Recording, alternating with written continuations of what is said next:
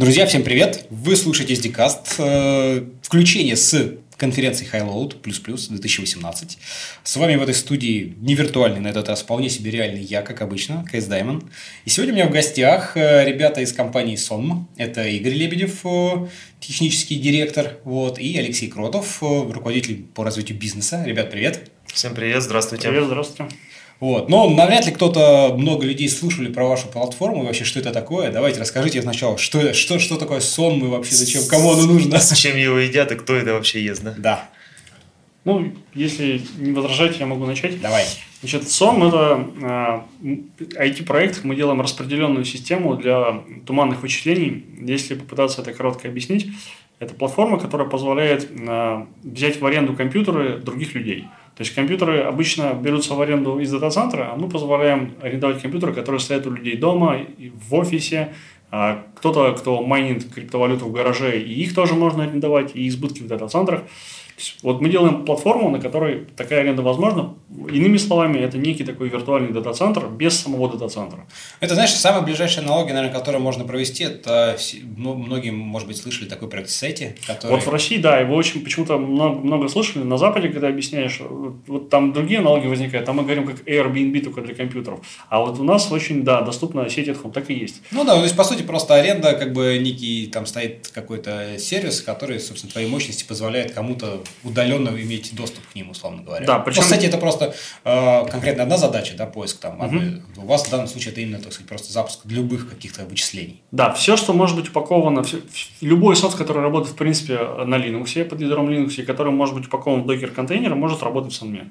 Соответственно, мы предоставляем платформу, в которой ты можешь найти хосты, на которых будут работать твои докер-контейнеры. Вот такое определение должно быть понятно инженерам.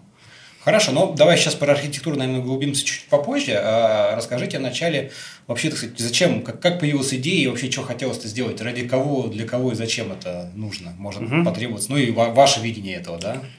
Да, ну, у проекта есть уже, несмотря на то, что меньше двух лет пока проекту, ну, хотя уже, наверное, может быть и два, uh, уже есть определенная история, то есть uh, это все началось, как еще до нас собрались определенные люди, они занимались кто-то распределенными вычислениями, то есть моделировали для биологии, кто-то писал софт, кто-то занимался маркетингом, они провели ICO, собрали финансирование, краудфандинг, ICO это в том году очень популярно было. Ну да, да, да. Потом, э, когда это все, средства были собраны, пригласили на работу уже, соответственно, пригласили меня, я сейчас техническим директором являюсь, э, потом пригласили Алексея, э, вот, у нас большая команда собрана, и таким образом мы стали работать и собрались.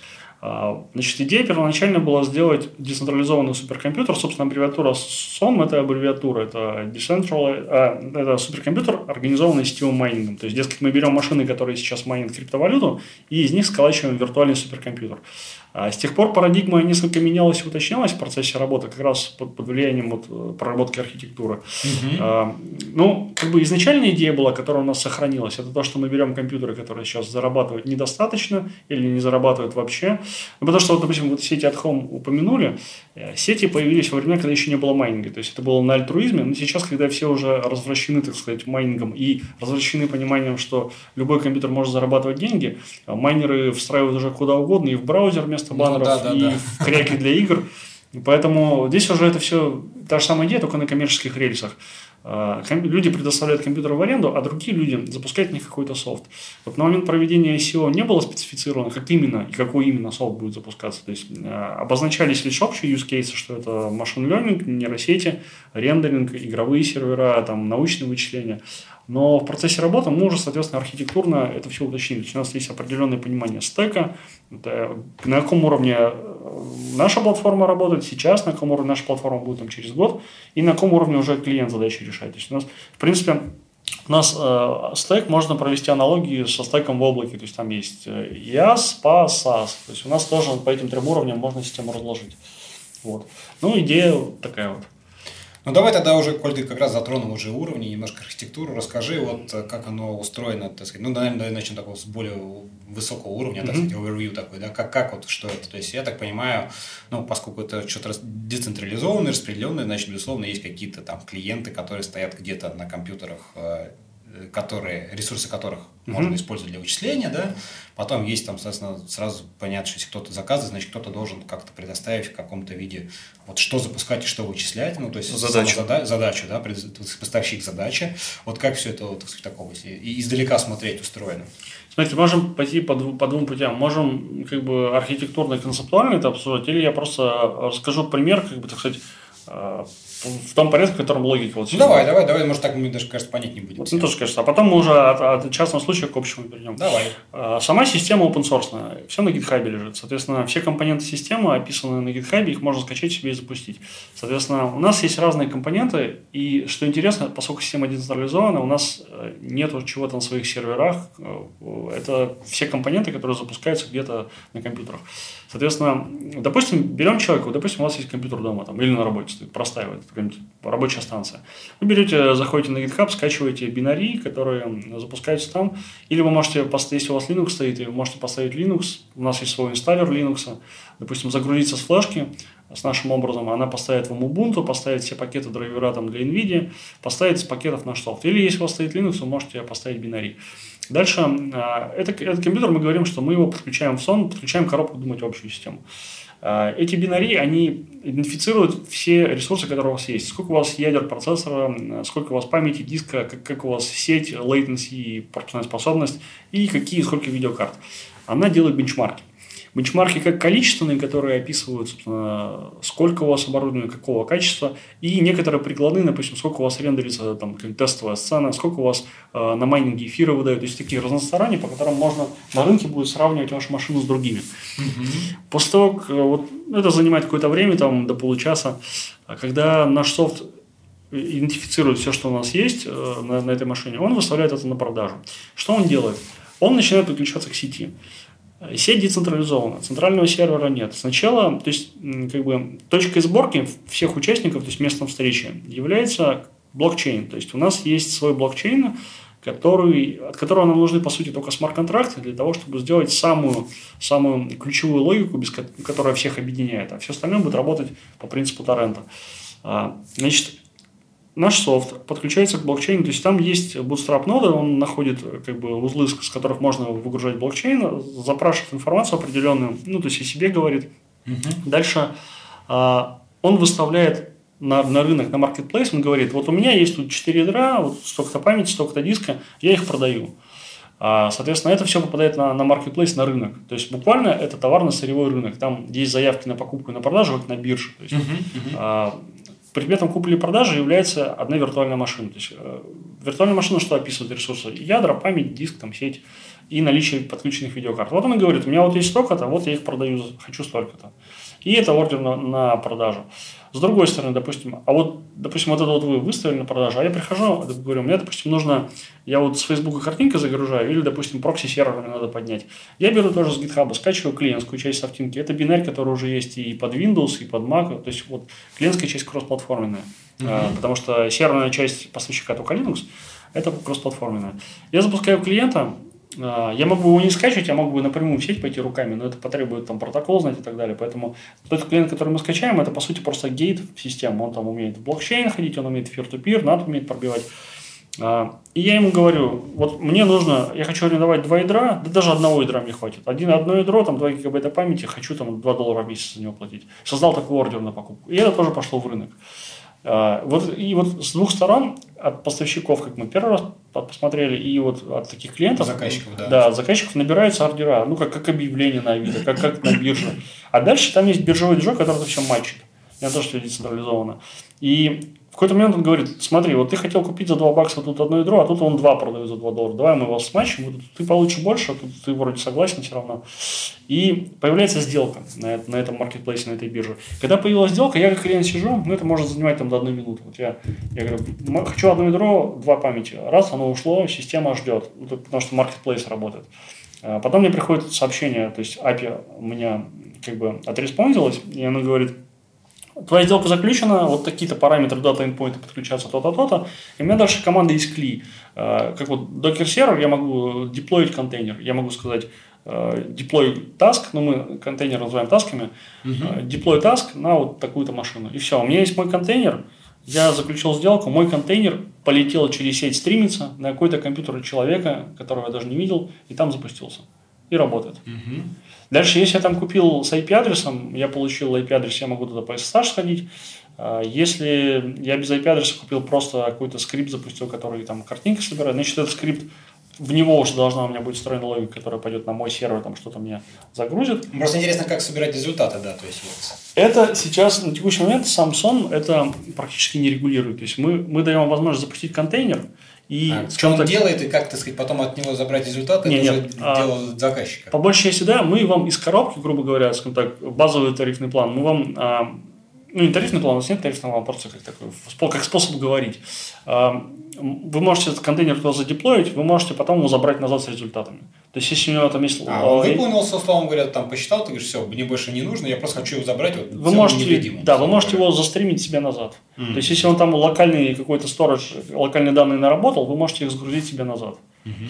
Также мы даем возможность на уровне платформы, вы можете, когда вы деплоите контейнер, вы можете сразу же туда подключить удаленный волюм, допустим, саму подключить, или что-то еще, там, BTFS можно подключить, это тор- торрентоподобная файловая система. Ну, тут, тут интересно, знаешь, как вопрос мой. э, Понятно, что там подключить что-то там локально или по сети это одно. Другое дело, когда вот опять-таки мы тут подходим там про НАТО пресловутый, когда клиент сидит, э, а может быть и даже поставщик так сказать, ресурсов могут сидеть вообще в закрытых сетях.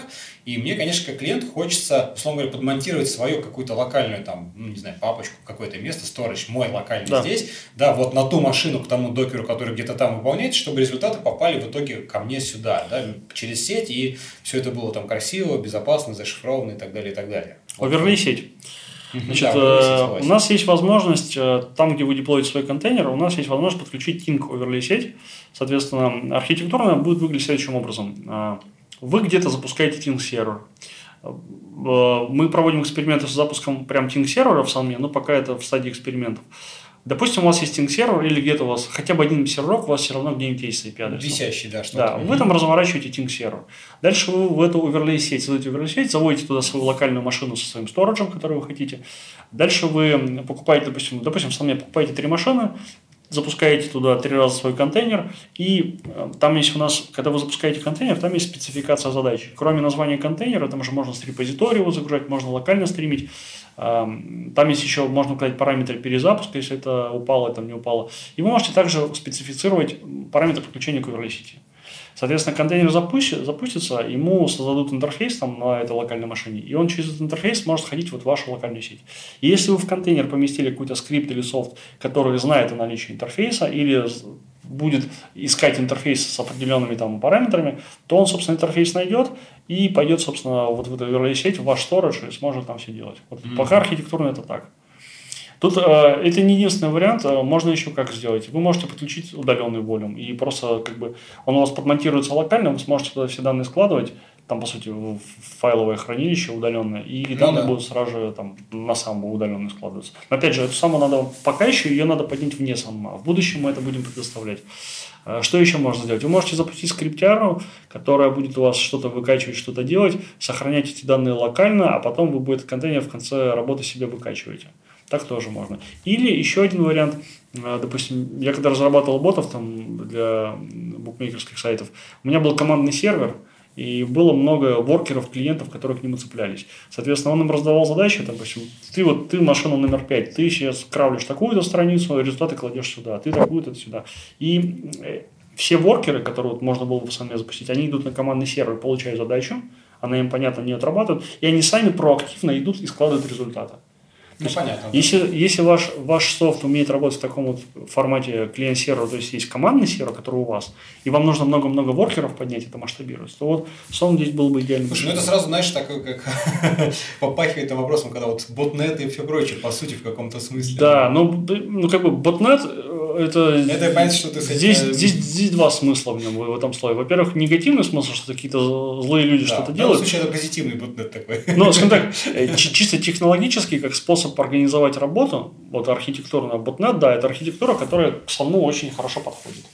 То есть вы поднимаете один-два командных сервера, а дальше кучу воркеров. Допустим, сайт. Допустим, вы делаете какую-то бигдату, допустим, собираете лица соцсетей, например, для каких-то своих ну, может быть, кстати, не совсем светлых делишек, но не важно. Ну, не важно, да. Ну, допустим, вы делаете какую-то аналитику ради всего, ради добра. А, Вот вы, вам нужно а- отобрать кучу лиц, со всех собрать, или каких-то, ну, не знаю, данные о погоде, неважно что. Биржевые котировки собрать, или прокравлить кучу сайтов, новости. Допустим, вы какие-нибудь политические рейтинги составляете. А Вы когда с одной машины сайт будете кравлить, вам там 100 запросов сделать, вас быстренько на час забанят по IP-адресу. да. Вам нужно будет другой IP-адрес. Вы пойдете, купите там, вот гуглится там 20-30 там провайдеров прокси-серверов. Вы их быстро довольно исчерпаете, потому что там половина и так уже будет забанена до вас. Дальше у вас станет дилемма, где поднимать эти виртуальные машины. Вы пойдете в облако, начнете платить там минимум там, 300 рублей, а то и 500 рублей там, за одну машину, поднимаете, там, тратите на диплой там, какое-то время, работать с ней, она вас блокирует. Плюс все IP-адреса, которые вы можете арендовать в облаке, они из определенных подсетей, их количество ограничено известно, их банить, как мне кажется, довольно легко. То есть вам идеально было бы запускать подобный софт где-то на машинах людей, в ШПД-провайдерах, за натами провайдеров, то есть там, где не разберешься. Ну, понятно, какой-нибудь да. клиент, там, какой-нибудь там, не знаю, а, Акады, там, не знаю, или Эк- Экотелекома, за натом Экотелекома, и кравли сайта. Ну, то есть, там уже то есть, другой источник, другой пул IP-адресов, проще. Вот сам как раз позволяет это сделать. Понятно. Слушай, ну расскажи какие-нибудь вот, э, опять там, мы НАТО очень часто упоминали, да, как э, вы решаете проблему, когда вот с одной и с другой стороны все живут за натами, как вы, чтобы они установили по, по факту в децентрализованной среде такое peer-to-peer э, отношение, да, то есть коммуникация. Да. У нас сетевая работа, в принципе, из двух уровней состоит. На вот самая essential часть – это подключение к блокчейну. Ну, конечно, работает мы просто берем блокчейн эфира, там это все решено, там есть bootstrap сервера, просто их много. Один не не достучались, пошли на второй. И как бы вот блокчейновая часть, она сама по себе содержит в себе решение этой проблемы. Там просто есть сервера, их много, и к ним цепляешь, а дальше уже peer-to-peer пошел. Ну, вы, вы, по, сути, вы заюзали у себя прямо вот эфировский SDK, Мы- так встроили себе Мы сделали просто клон эфира с другим алгоритмом консенсуса, пока это по, но у нас в планах первый квартал следующего года сделать proof of stake и позволить людям поднимать свои ноды и загрузить это полностью на комьюнити. Пока мы сами держим эти узлы, то есть мы там тоже в распределенном режиме, но тем не менее сами пока их поддерживаем. Но это было решение на скорую руку, то есть мы хотели сделать на базе смарт-контрактов, э, как бы делать пост сразу, на тот момент готового решения не было, сейчас уже есть готовое решение с постом для эфира, допустим, а, допустим, Loom Network. Мы просто собираем все эти готовые решения, что блокчейн не совсем наш бизнес. Мы как бы делаем все-таки вычисления именно и а, виртуальные машины. Поэтому мы возьмем готовое решение, способ мы запустим. И там это все решается. Дальше второй уровень сетевой работы – это, собственно, peer-to-peer. Это когда, вот если вы, допустим, а, я арендовал ваш компьютер, я хожу, наши компьютеры общаются напрямую, без всяких посредников. Соответственно, да, они оба за натом, это надо решать. Делаем следующим образом. Э, Посмотрели, что есть вообще из готового софта, есть э, стан сервера, есть решение. Ну, собственно, обычно вот там WebRTC, да, это насущные проблемы для сейчас как бы. Да, это, это- стан сервера, либо вот это ICE, собственно, вот это все дело. Вот из того, что мы нашли, из того, что нам известно, это все для UDP, а у нас TCP. И у нас TCP и gRPC мы используем, ну, мы на Гуланге пишем всю вот эту платформенную часть. Там gRPC очень хорошо идет, он Ну и да, компактный, и очень по скорости разработки удобно, и с версионностью. Поэтому была задача для TCP, готовых решений не было, но вот у нас инженеры довольно талантливые, решение, прототип был собран за два дня. То есть, э, в принципе, такие же, как в стан-сервере, у нас есть рандеву сервер. Это сервер, на который их, опять же, их можно поднимать в большом количестве, соответственно, не э, отказоустойчивость, там вот это все. Клиент, любая машина, будь то клиентская или поставщик, они идут на ближайший известный там рандеву сервер, а список рандеву серверов может быть в блокчейне, он может оптимизироваться. То есть, если у нас блокчейн доступен, то мы уже и IP-адреса рандеву серверов можем всегда менять, обновлять, это уже все нормально работает. А, Он идет на рандеву сервер, говорит, я... Вообще в системе у нас вся идентификация участников а, осуществляется по по айдишникам, которые как бы адрес эфира. Он говорит, я адрес эфира такой-то, я поставщик, я адрес эфира такой-то, я покупатель. И, соответственно, рандеву сервер, как это в классическом стан сервере бывает, он запоминает исходящий там IP-адрес и порт, Порт, на да. НАТО, а дальше там в зависимости от вида НАТО, но просто от UDP это отличается только тем, что в TCP там еще стоит и есть там посложнее, как бы, грубо говоря, порядок отправки пакетов, потому что не так просто.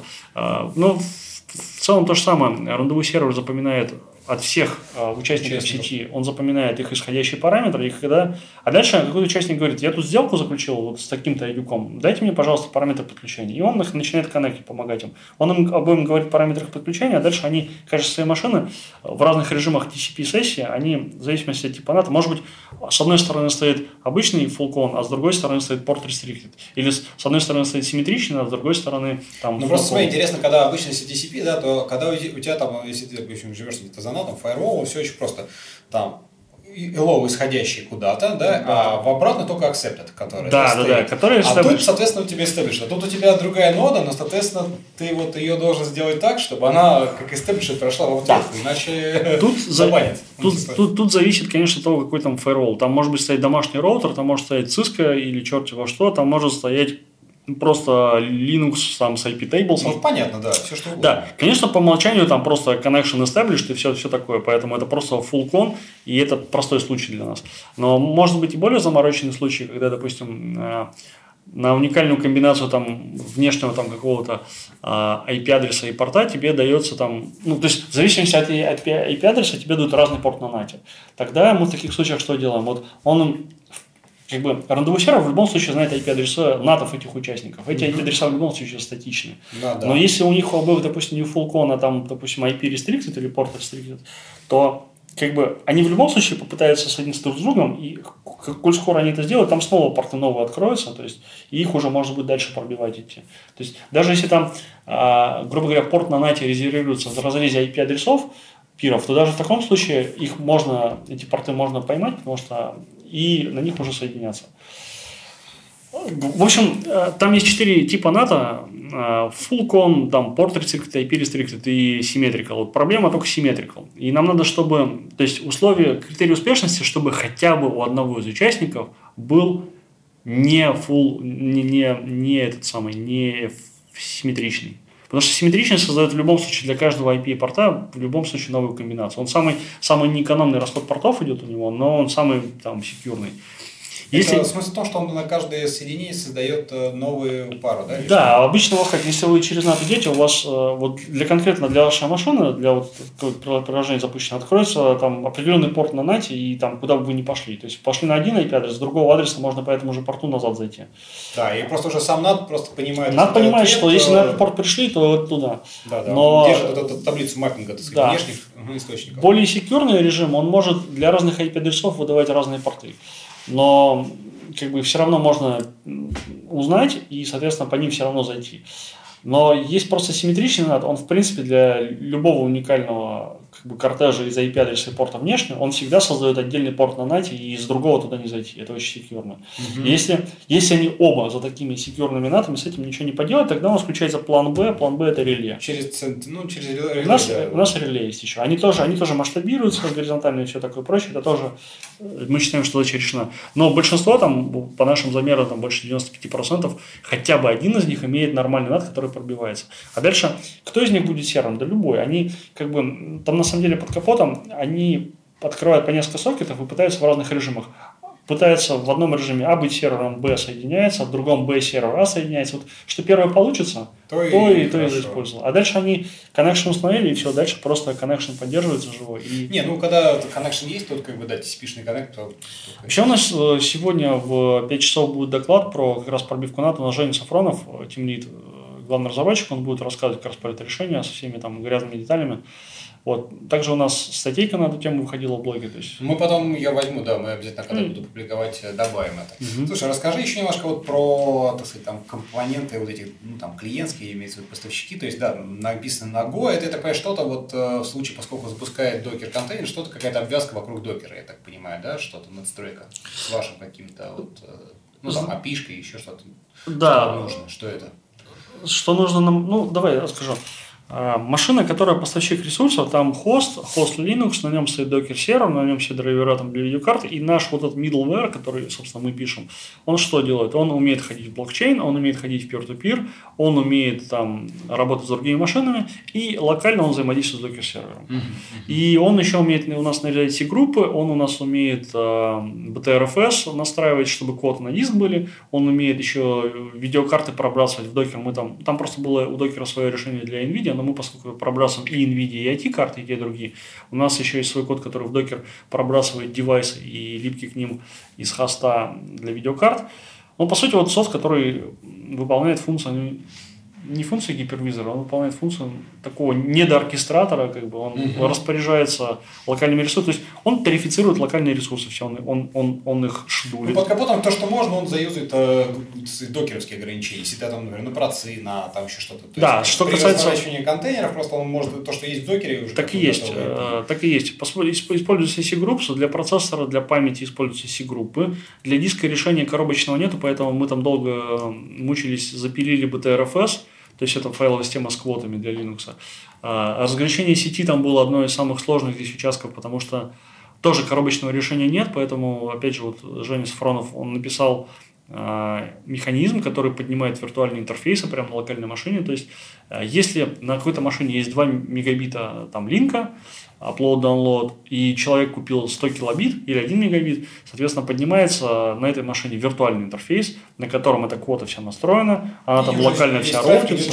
да, да, да. Там просто трафик шейпер такой. Да, да, локально. И, соответственно, в машину, собственно, в, ну, точнее, в задачу в контейнер пробрасывается только этот виртуальный интерфейс, который уже пошейпленный. Угу. Вот. А что касается видеокарт, то видеокарты мы как бы, выдаем дискретно. Если ты арендуешь видеокарту целиком или никак. Соответственно, если ты купил на машине есть три видеокарты, ты купил две, тебе вот те, которые ты купил, тебе их девайсы и пробросят в контейнер. Mm-hmm. Поэтому, да, мы используем по максимуму возможности докера, но в плане разграничения ресурсов вот, из пяти типов ресурсов, процессор, память, диск, сеть, видеокарты, нам три пришлось дописывать. Mm. Потому что из коробки из группы только процессор, память. Ну, процессор, память самое очевидное, да. как бы.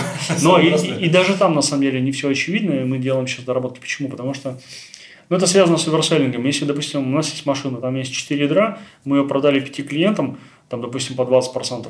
И если они, в принципе, там запускают скрипты и процессор там не насилуют по полной программе, то все нормально будет. Но если кто-нибудь из них запустит майнер Monero, будет там не, нещадно и кэши вымывать, и там контекст будет переключаться постоянно. То есть он будет по-настоящему 20% утилизировать, то других клиентов будет деградировать это все. Поэтому мы сейчас вводим понятие а, гарантированного предоставления ресурса, он такой будет, то есть мы там будем привязываться к ядрам, будем Affinity использовать, а где возможно и NUMA ноды, ну, в зависимости от типа архитектуры.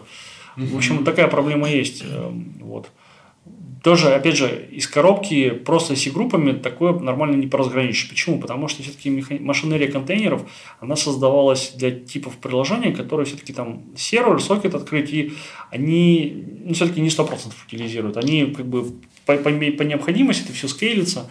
А если там запускать прям compute intensive вещи, то это, вот это разграничение начинает работать не совсем стабильно, вот, и особенно в режиме верселлинга. Если машину целиком продать, там понятно, все купил. Ну, как бы она вся полностью, да. Там, а если там ты сидишь с другими клиентами, и там есть Monero майнеры на этой машине, то ну, мы сейчас что делаем? Мы сейчас делаем таким образом, чтобы если кто-то хочет утилизировать полностью, то есть для тех, кто майнит Monero, для них важно, что если он купил там 20% хешрейта этой машины, он прям чтобы их получил, потому что у него там копеечки посчитаны. Ну, все. конечно, да. Поэтому мы его будем просто сажать на отдельное ядро, э, вот, и он там будет на нем сидеть.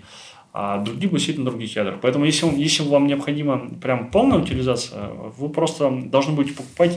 То есть мы вообще продаем в процентах все, не обязательно дискретные ядра. Но если ты хочешь э, прям с утилизацией сгарантировать, тогда ты покупаешь дискретные ядра. Вот. Слушай, ну ты вот говоришь, что там, да, многих вещей в докере там не хватало, и там у вас в open source вы как-то тоже вот с докером там именно допиливали там, как докер сам, то есть туда какие-нибудь там, не знаю, патчи делали, не делали, или все же все, все, так сказать, взяли на себя, и все это у вас там сверху, так сказать, вот накручено?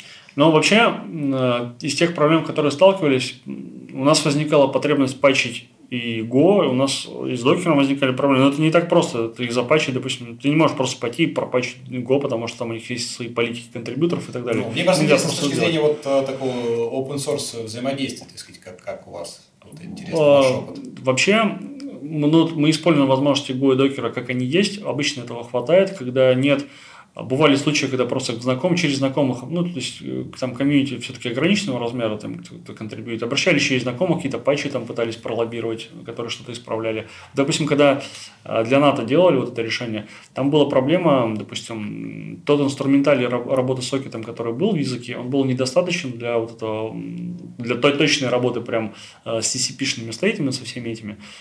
Честно говоря, я даже не знаю, как там детали Женя разрулил, но вот из того, что мы обсуждали, я просто сам-то это не я ж писал, я же просто, так сказать, об этом рассказываю. Вот. А те ребята, кто это писали, там проблемы возникали. Где-то патчи протаскивали, там лоббировали, где-то где-то это обходили.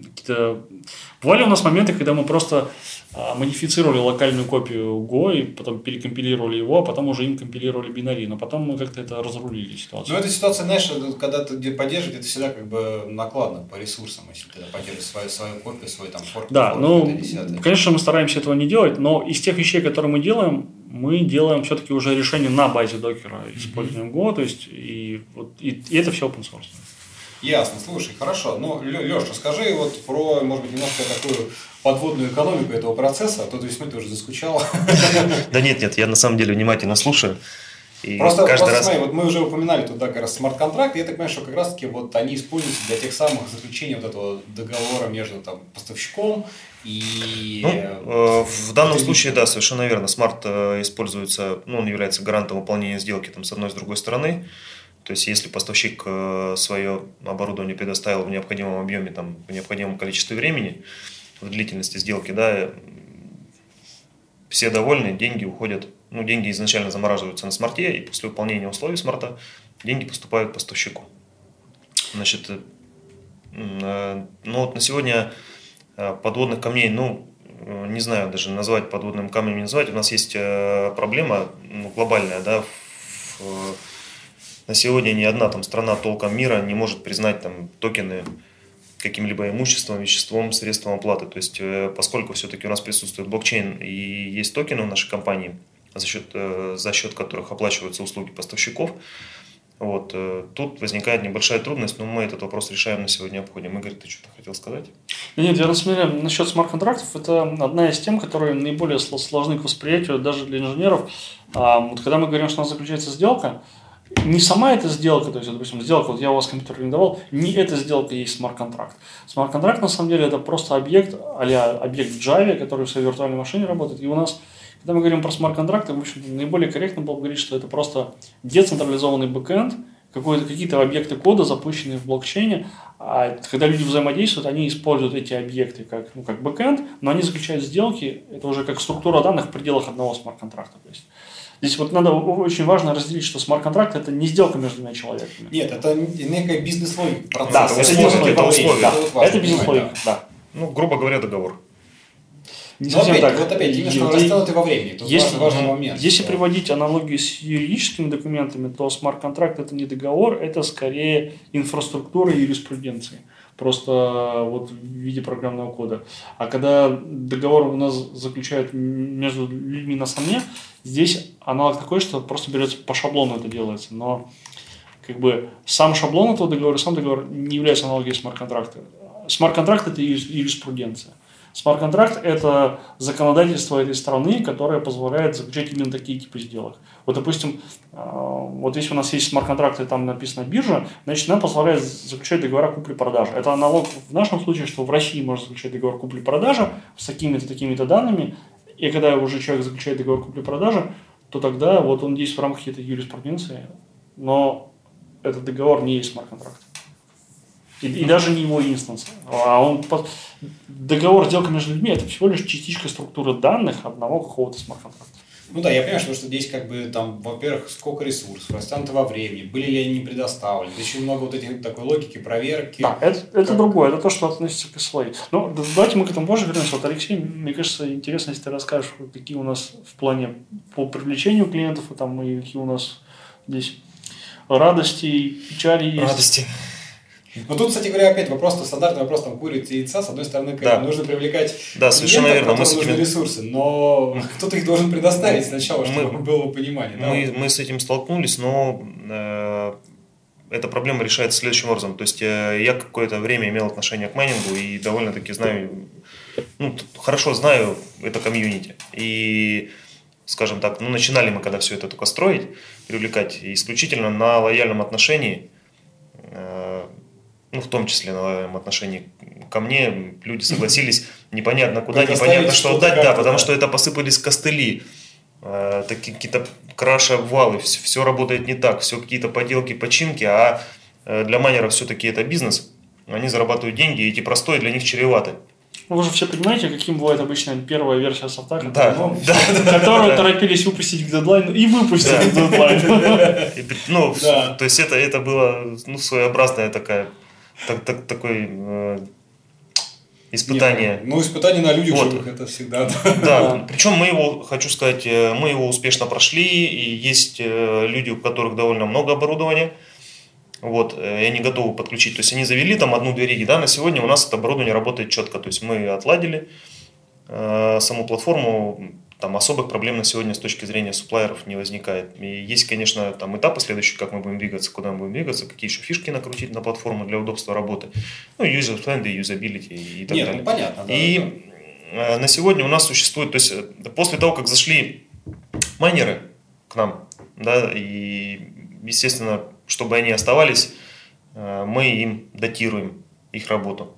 Вот, то есть, по большому счету, ну, то есть даже, даже если что-то простаивает, ну, то есть оно мы за свой счет, мы это утилизируем. получают просто, чтобы они не ушли, не потеряли. В том числе, в том числе. Здесь не то, чтобы за наш счет, скажем так, э, да, Алексей правильно сказал, у нас субсидирование есть, то есть у нас есть понятие гарантированной утилизации Мини... ресурсов. Ну да, то есть э, ты коробку в систему подключил, ты за нее деньги в любом случае получишь. Да, почему? Потому что как минимум на ней кто-нибудь будет майнить. Хм, а кто же это будет? Ну, понятно, что первых ботов, которые выкупают любые ресурсы, которые по умолчанию пусы, вот сети от home, да, там, а по умолчанию там компьютер бесплатно работает. У нас компьютер подключаешь систему, у нас есть бот, который любые компьютеры свободные сразу же арендует и запускает на них майнинг. И платит чуть даже больше, чем он на майнинге зарабатывает, просто чтобы простимулировать людей. Mm-hmm. Поэтому ты подключаешь свою коробку в систему, у тебя сразу там бац запустился майнинг Монеро на процессоре, сразу бац майнинг эфира пошел на картах, и ты в любом случае получаешь доход. А то же самое, что на майнинг, ты не потерял здесь. А дальше приходит клиент, он видит, что всегда все распродано, но ты просто видишь, что оно распродано по 50 баксов, а в Амазоне это стоит 600 или 500. Ну, ты говоришь, ну, давайте 60 там, давайте 70 там. И ты платишь для себя значительно дешевле, а для людей это все равно дороже майнинга получается, который оборудован за аренду. Mm-hmm. И для тех и для других получается выгодно. Вот. Да, совершенно верно. И после того, как э, была набрана необходимая критическая масса постоянных лояльных к нам поставщиков, да, и мы начали уже заниматься непосредственно привлечением заказчиков, потребителей мощностей наших. Это было еще сложнее сделать, потому что там непонятно вообще, что как работает, и компаниям, то есть мы определили направление сектора, где мы можем быть интересны ну, расскажи, вот что это. Я так понимаю, это что-то там рендеринг? Да, это, да, а, очень, очень большое направление, очень большой кусок это рендеринг, совершенно верно. Дальше идет машин ленинг, ну и различные сервисы типа хостинга, CDN, CDN сервисов и так далее. То есть, ну, первоочередные два самых жирных и легкодоступных для нас сервиса, да, это рендеринг машин ленинг. Дальше мы начинаем сталкиваться с тем, что, а, в рендеринге, если мы говорим о нем, Часть софта распространенного работает под виндой, все, сразу же он, от, он отвалился. Часть софта работает под лицензией, то есть он опять же отвалился. Часть заказчиков говорят, ребят, да это сложно, мы не хотим, не будем, мы лучше будем платить деньги, но у нас все работает, а для нас это дедлайны, да, ну, сроки, мы, мы, в общем, это убытки когда, и все когда такое. Когда требуется время, затраты на внедрение, на да, никто, никто ничего не хочет. И, ну, получилось так, э, получилось так, как получилось. Нам удалось привлечь клиентов, и с точки э, с направления с рендеринга, с машин было попроще, потому что там все-таки работают разработчики, то есть там нет одной кнопки, кнопки там от машин как есть рендеринги, да? Ну да. То есть такой кнопки нету, и люди понимают, чем они занимаются, они могут поднять э, докер, они взаимодействуя, взаимодействуя с нашими ну, разработчиками решают. Да. да, совершенно верно. То есть, э, но рынок этот, он небольшой на сегодня.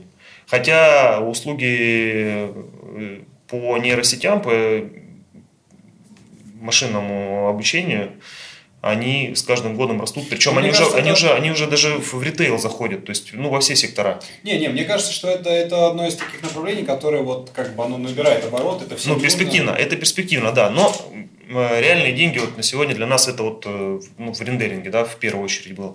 И mm-hmm. дальше мы начинаем ребят, ну помогите, пожалуйста, мы отблагодарим, давайте попробуем что-то. Да, ребят, мы заняты, да не надо, не надо, не надо. И это все с такими было, а, с такими отрицаниями, с нежеланием. Но мы победили, и у нас на сегодня есть клиенты, которые а, мало того, что дают нам э, готовые работы, которые, за которые уже были ими заплачены деньги в облако, то есть Угу. Мы будем понимать уже экономику реальную, сколько они заплатили денег в облако, и экономику, сколько они заплатят на нашей платформе. Да? То есть второе, они э, осуществляют там, своего рода сопровождение помощи. Там, где-то что-то не получается в настройке э, сервиса, потому что мы, э, вот у нас есть Женя Манаев, удивительный человек, исключительный, он там 18 тысяч в одном. Он помимо того, что умеет писать код, то он еще у нас оказался и гуру в рендеринге. Ну, пришлось ему оказаться, у него просто вариантов не было. Женя просто такой человек, э, вот, есть такая каста людей, а, аналитики, системные аналитики, это люди, которые каждый год приходят на новый проект, и через полгода он там уже главный эксперт, потому что они очень быстро... То есть, это люди, которые умеют учиться. Они приходят в новый проект и осваивают предметную область. Ну, быстрее внедрение в контекст. Я, я, я, я ведь сам про блокчейн раньше ничего не знал. То есть, я вот в 2017 году, мне, собственно, Алексей-то про майнинг эфира-то я сказал. Вот. И, тем не менее, сейчас уже там иногда и на конференции приглашают по каким-то вопросам. Так вот, и с Женей тоже пришел, вот здесь задача по рынку пошел, разобрался. Что, сложно, что ли? Он умеет уже в контейнере запускать блендеры, подгружать э, всякие фишки, штуки, запускать сцены. И, в общем-то, все это работает у нас. Мы с заказчиком уже говорим, ребят, вот это работает, вот. Ну да, немножечко нужно руками поделать, но пока так. Значит, э, а, вот, а главной победой в этом году было, есть у нас такой в России Сергей Цыпцин. Это очень одиозная и знаковая фигура в мире, в мире рендеринга, VFX. Он был еще у истоков стоял в 90-х годах. Угу. Как только тогда начиналась как раз графика активно развиваться компьютерная. Вот. И удалось, ну, удалось этого человека даже не замотивировать, а заинтересовать. Заинтересовать проектом, заинтересовать идеей. И ну, какое-то время он оказывал нам консультационные услуги. Там, мы у него спрашивали, Сергей, помоги, пожалуйста, вот, там, какие сборки софта ну, наиболее актуальны, как это работает, да, угу. ну расскажи нам хоть когда куда двигаться. Он все это помогал, рассказывал. Угу. Потом он начал нас знакомить уже э, с компаниями, которые профессионалы в мире рендеринга, то есть там за руку. Вот, ребят, попробуйте их, пожалуйста, попробуйте. И в итоге вот сейчас 1-2 декабря будет конференция CG Event в Москве, э, крупнейшая по СНГ. Это профильная конференция, где мы будем выступать с своими кейсами, то есть как участник. И я не знаю, открою страшную тайну, не открою страшную тайну, ну Сергей, может, меня простит, конечно. Мы за это не заплатили ни рубля. Это все, ну, это удивительно, то, что происходит, э, откровенно говоря, это первый раз в моей бизнес-жизни – в работе. Вот такие вот чудеса творятся. Вот, и дальше, значит... Э... Ну, ты если об этом будешь больше рассказывать, может быть, еще и придется заплатить. Ну, Ладно. Ну, в общем, ну. э, ситуация такова. Дальше, э, там, с точки зрения со стороны машин да, у нас попался, ну, все это, все это вроде как бы усилий там больших не прикладывается, там, с бульдозерами, с кирками не долбишь, но много-много-много информации, много запросов, ответа ноль, фидбэка ноль, нет, нет, нет, нет, отказы, отказы. И тут вдруг появляется у нас уважаемый Станислав Ашманов, у них вся семья известная в этом направлении. У него своя компания, как раз, которая занимается машин-ленингом, разрабатывает сетки различные. Он нами заинтересовался. Дальше пошло. То есть у нас появился кейс. Они один кейс откатали, второй. И сейчас они уже откатывают реальные задачи на нашей платформе. И мы дальше вот так вот по ступенькам, по ступенькам уже начинает потихоньку работать сарафанное радио. То есть кто-то ну, кого-то понятно, привозит, так сказал. Ну, первые, первые появились вот, какие-то успешные запуски, соответственно, это всегда, всегда плюс. Последнее мы откатали CDN успешно, сервис по э, значит, трансляции мультиков. Видеоконтента очень удачно, успешно заказчикам понравилось. Говорит, ребят, как бы мы не будем у провайдеров арендовать, у них в два раза дороже получается эта услуга. Тем более провайдеры все равно, у них железяки централизованные, они расположены там на определенных точках. Они к нам зашли, там, когда это реализуется по геоточкам, выбрали себе машины, географически ну, по всему миру и поехали сказал, катать. Сказал, там CDN, э, там мультики, да, я почему-то, знаешь, сразу вспомнил про такую штуку, как SLA, потому что вот отказоустойчивость, ну, в смысле, гарантия. А дело в том, что у них э, их сам сервис э, и для него не важна отказоустойчивость нот наших. То есть, если одна нода выпала, сразу же на ее место Просто заходит другая. избыточность, да. так сказать. То есть, э... Да, но у нас, смотри, с точки зрения SLA, у нас ведь не так, что там машины там постоянно отваливаются. У нас такого нет. Просто их надежность объективно ниже, чем надежность машин дата-центров, у которых есть избыточное питание, Безусловно, вторая да, линия, там, упсы. Тут могут быть и без упсов машины, но а, у нас сейчас вот мы ну, до конца года у нас в плане в roadmap запустить систему рейтингов и SLA. Пока это держится совсем на, на блэк-листах, то есть если у тебя какой-то поставщик какой-то машины ну, часто падает, ты просто ты с ним перестаешь работать, блэк-лист добавляешь. Угу. И у нас есть блэк-лист, который мы ведем, другие какие-то люди. Но сейчас в работе рейтинговая система и как бы у нас будет понятие SLA, как, как часть сделки. Заключаешь сделку, в ней специфицировано, какой аптайм должен быть. Допустима ли перезагрузка задачи, допустима ли лаг сети там, и так далее. И насколько там часов это допустимо. Соответственно, если SLA превышен, то ты теряешь рейтинг. А, тут еще такая история интересная, то что мы на самом деле, вот, поскольку не являемся оператором этой системы, мы просто пишем код. Если кто-то кто-то кому-то говорит, допустим, клиент, допустим, я вам говорю, ваш компьютер упал, и у меня задача отвалилась. Вы говорите, ну постой, все же работало нормально. Мы не знаем, как там на самом деле было, мы со свечкой не стоим. Это же пир-ту-пир. И... Ну да, да, вот мне интересно, вот. как это все. Э, рейтинг будет полностью работать как взаимный фидбэк людей. Как вы знаете, вот система есть, э, в системе шахматах есть э, другие еще разные модели, когда взаимный фидбэк людей там постепенно нарабатывается все-таки рейтинг участников. Положительный, отрицательный. По-хорошему, вот это все, оно же в блокчейне должно аккумулироваться, набираться. Тогда оно, будет... понимаете, оно может аккумулироваться в блокчейне, но блокчейн, блокчейн не дает вам правдивый ответ на, на вопрос, кто в конкретной сделке был прав или не прав. Ну, Поэтому, общем, как да. вот вы решите, так вы в блокчейне получится. А кто это решит? Вот блокчейн это не решает ничего, понимаете? Угу. Поэтому, да, конечно же, значения рейтинга будут храниться в блокчейне, это будет все доступно, но он будет основан на взаимном фидбэке участников. Но поскольку мы, у нас есть определенные объективные ограничения на то, чтобы здесь плодить бесконечные аккаунты, ну, там, по ряду причин, то плюс сама формула, она учитывает, сколько ты проработал в системе. То есть те, кто в системе дальше проработал с хорошим рейтингом, они более уважаемые люди получаются. От них фидбэк более значительный. А если только подключился, хочешь кому-то рейтинг накрутить или слить, от тебя мало что учтется. Знаете, здесь, здесь э, вот что-то я вспомнил, очень хорошая такая аналогия, мне кажется, я не знаю, слышали ли, ли вы нет, но Егора Бугаенко, наверное, вы знаете, да, не знаете такого товарища. У него платформа Zerocracy.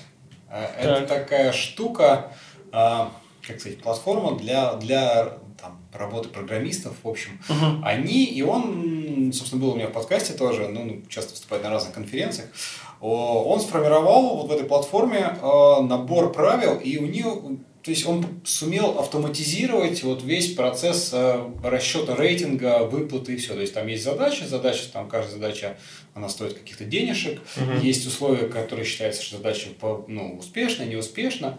И вот это все, оно живет само по себе. То есть ты просто вот приходишь, как программист, там регистрируешься, условно говоря, вот четкий есть набор правил. Кстати, очень советую почитать именно саму, э, как их сказать, резолюцию ну, вот этого, этого проекта. Она там буквально несколько страничек, но очень клево и интересно. Угу. Ты думаешь, а как они это сделают? О, есть ответ. То есть они там за несколько лет они выстрадали.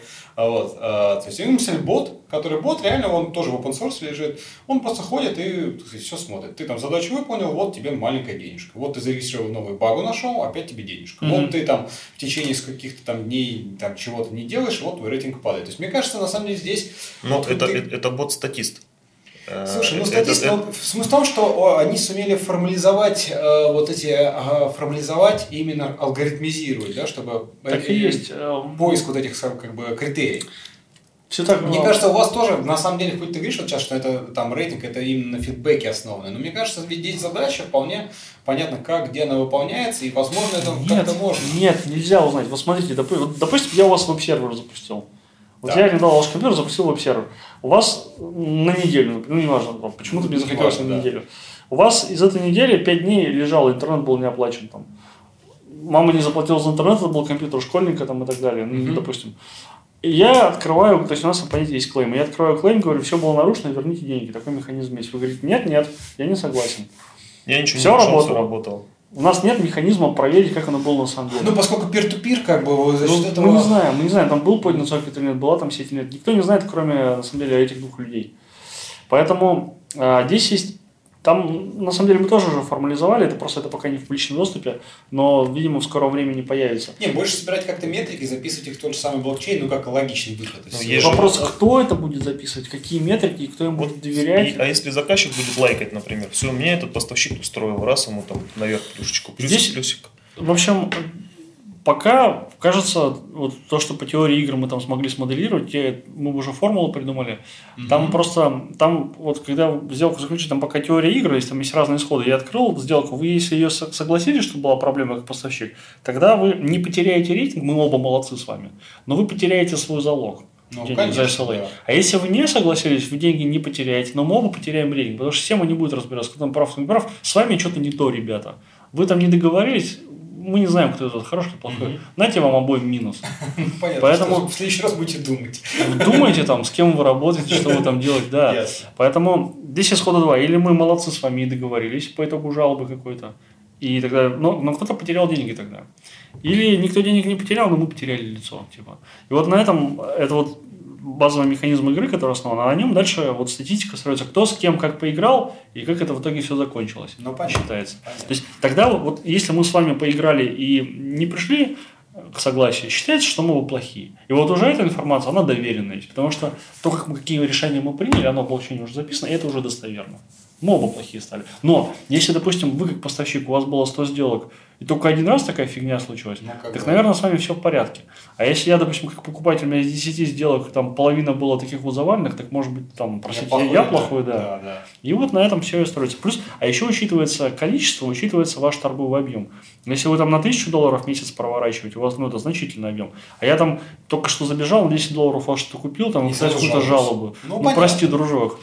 Не, ну это Да, опять тут только вопрос, а кто ты такой? Да, Слушай, еще вопрос интересный, о, помимо SLA, тоже трехбуквенный NDA, потому что вот задачи, да, которые, я, э, мне кажется, интересный вопрос, э, хочу посчитать. Да, мне нужны ресурсы, с другой стороны, я как бы очень не хочу, чтобы к ним кто-то чужой со стороны получил доступ.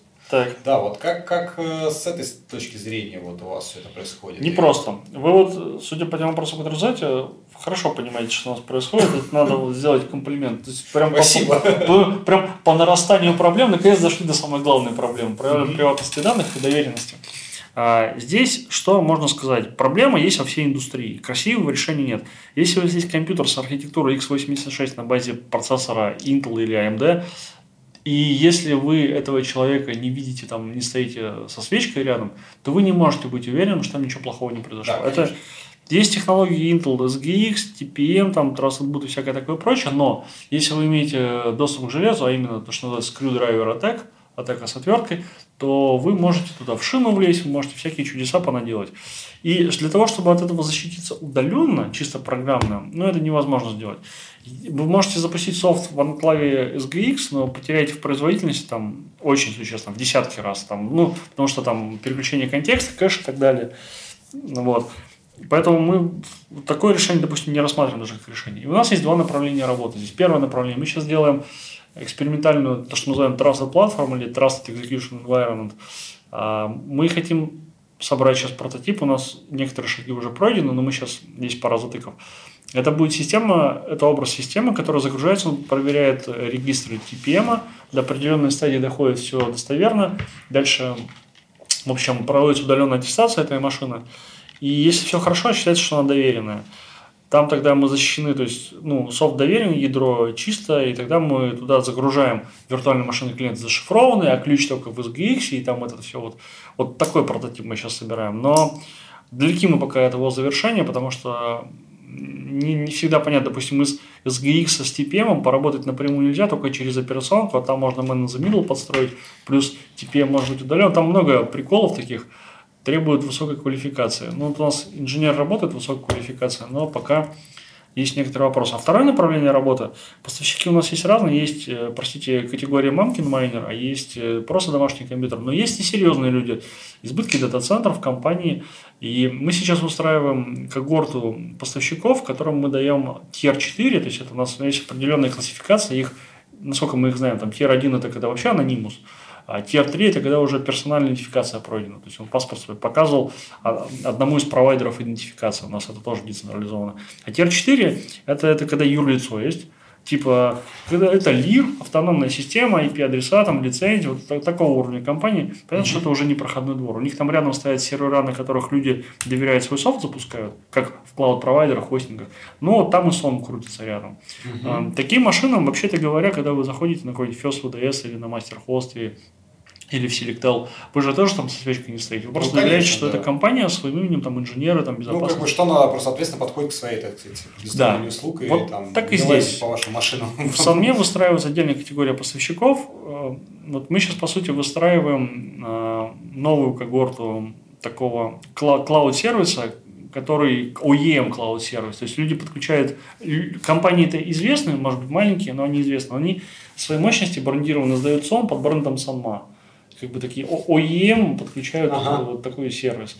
А мы, соответственно, говорим, вот если вам нужно там соблюдение NDA, выбирайте поставщиков с тир 4, это будет чуть подороже, все дешевле, чем обычно, но подороже. Но там серьезно люди не будут копошиться в ваших данных. Но в любом случае это будет дешевле, чем обращаться да. в Amazon и Google и, и да. тому подобное. Ну, конечно же, полный потенциал SONM раскрывается на тех задачах, где у вас нет требований к приватности данных. Такие задачи есть. Если вы обрабатываете разные открытые данные, допустим, те же самые фоточки там парсите с Фейсбука или с ВКонтакте, и над ним какой-нибудь machine learning делаете, в общем-то, вам эти фоточки вы их добыли с публичных источников, они и так вас... Не, ну фоточки добыли с публичных источников одно, другое дело, что если ты там, например, обучаешь модельку, да, и уже как бы залезть, получить доступ к тому, что за модели, какие у нее это веса да. выставлены, да, да, это уже ценная информация, на так которую кто-то потратил свои деньги, ресурсы, да, время. но просто взять, знаете, модель выдернуть из контейнера без знания аналитики, которую ты собирал, без знания, какую там по номеру это там Нет, ну, безусловно, что не все так прям на поверхности, как бы, да, да, конечно. Вот, есть э,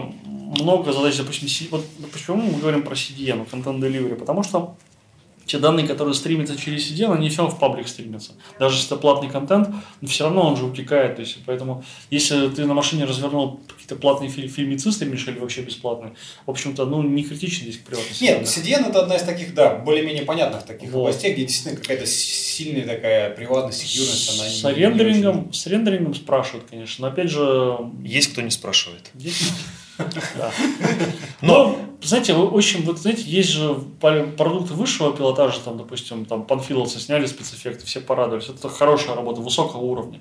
А есть же, простите, в каждом регионе рекламные ролики, на которые там должно смотреть. Их же тоже кто-то снимает, кто-то ну, же их делает. Кто-то же их рендерит, где ну, надо рендерить. Вряд ли там такая прям приватность. Ну, конечно, там надо да. дешево и сердито сделать. Вот. Я понял.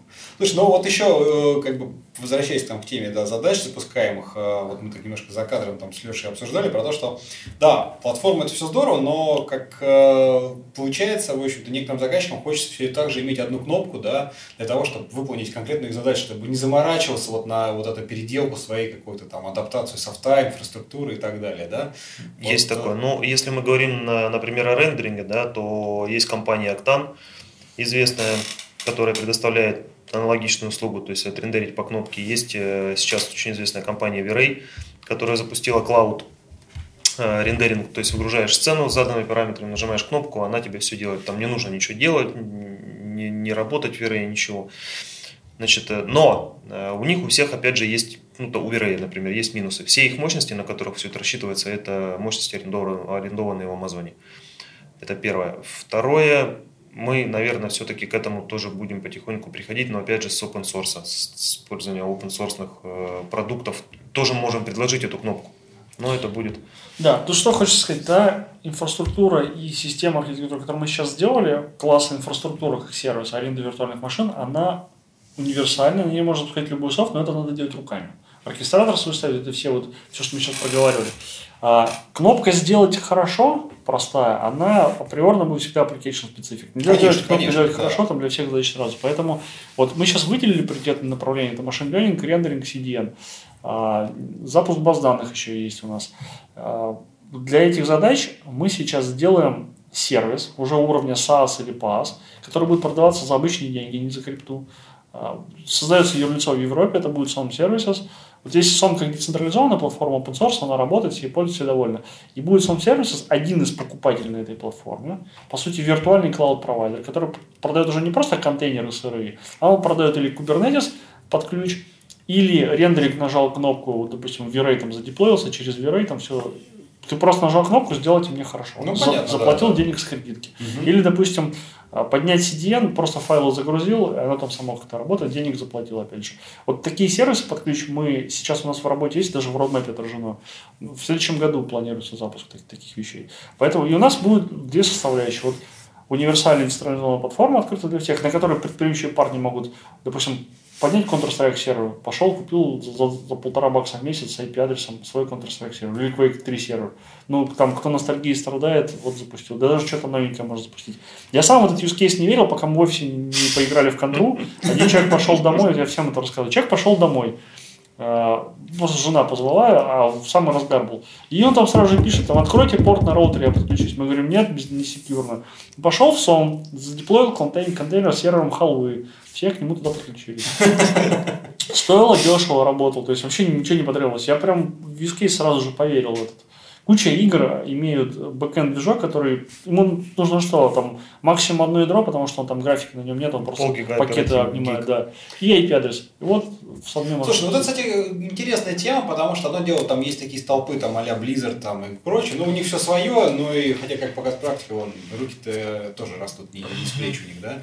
А вот более таким каким-то там, как модно говорить, там инди-разработчиком, да. который, ну нет, ну, нет у тебя ресурсов такой платформы, ты можешь, в принципе, вот такую за счет да. вот этой платформы получить как-то. Да и не только разработчики, там, э, допустим, те же рендерщики, кто работают, молодые специалисты, только да, отучившиеся, ну, и у них нет дом... денег купить большого, большую себе коробку с мощными 1080 Ti да. там, и с зионами. Этого нету, они могут, а в Амазоне дорого. Вот, то есть ну, да. на, на, дом, самом, на самом деле сделал, вариантов, или... вот откровенно говоря, Костя, э, хочу тебе сказать, что вот я, например, даже на сегодня, я не понимаю всех горизонтов приложения, использования нашей платформы. То есть то, что мы, то, что мы видим на сегодня, то, что мы озвучили, это пришло со временем. То есть мы не пришли, почесались, давайте сделаем вот для таких сервисов платформу. Давайте. Нет. Делаем, а потом начинаем искать применение. И оказывается, что ну, это практически безграничная в итоге возможность использования. Потому что все, вся эволюция, вот моя парадигма, э, вся эволюция на сегодня это э, вычисление. Вычисление, вычисление, вычисление. Ну вот. Тут еще что хотелось бы сказать. Платформу универсальную уже запустили, и теперь объяснять уже устали людям, как это работает. Мы поняли, что правильный путь это личным примером показывать. Поднимем сервис как-нибудь, хакатон с парнями проведем на выходных, сделаем там с оплатой через Яндекс деньги или через Робокассу. 100 рублей заплатил, там получил свой сервис контроль там вот просто нажал кнопку, и вот, вот я IP-адрес порт коннекте с друзьями. Вот такой сервис. Я на это посмотрит и поймет, ой, так это же можно всякие штуки там делать дешево. Или, допустим, вот я, поскольку краулингом сайтом занимался, сделаю сервис, там, типа реверс прокси под ключ. Вот липка для питона, например, вот ты подключаешь, вот сюда платить, сюда платить, а вот у тебя джобы пошли. Mm-hmm. И вот люди могут сразу начать пользоваться. Также с CDN. А, то есть мы хотим вот сейчас тот же самый сервис создать. Это не только как бы источник дохода для нас будет, но это как бы личный пример будет. Потому что так же может кто угодно сделать. Это мы будем мы сделаем клауд-провайдера без своего железа. Это достаточно такая достаточно новое явление, я не побоюсь этого слова сказать. Вот. Но это в том числе и популяризация через личный пример. Нет, ну примеры это всегда хороший способ показать, не просто да. как-то на пальцах объяснить, а вот как бы вполне себе очень, очень наглядно, мне кажется. Вот. Ну что, мне кажется, мы так обсудили вроде все, что хотели, да? Даже да, очень интересно да. было. Вот. Э, ребят, спасибо вам, что нашли время. Спасибо за интересные вопросы и до твое время тоже. Все, ребята, всем спасибо. До да, новых встреч. Надеюсь, не последний раз, Кость. Обязательно. Ну, как что-нибудь еще интересного сделайте. Запи- запилим, звоните. да. Всем хорошего дня. Да, всем, всем привет, всем, всем пока. Пока.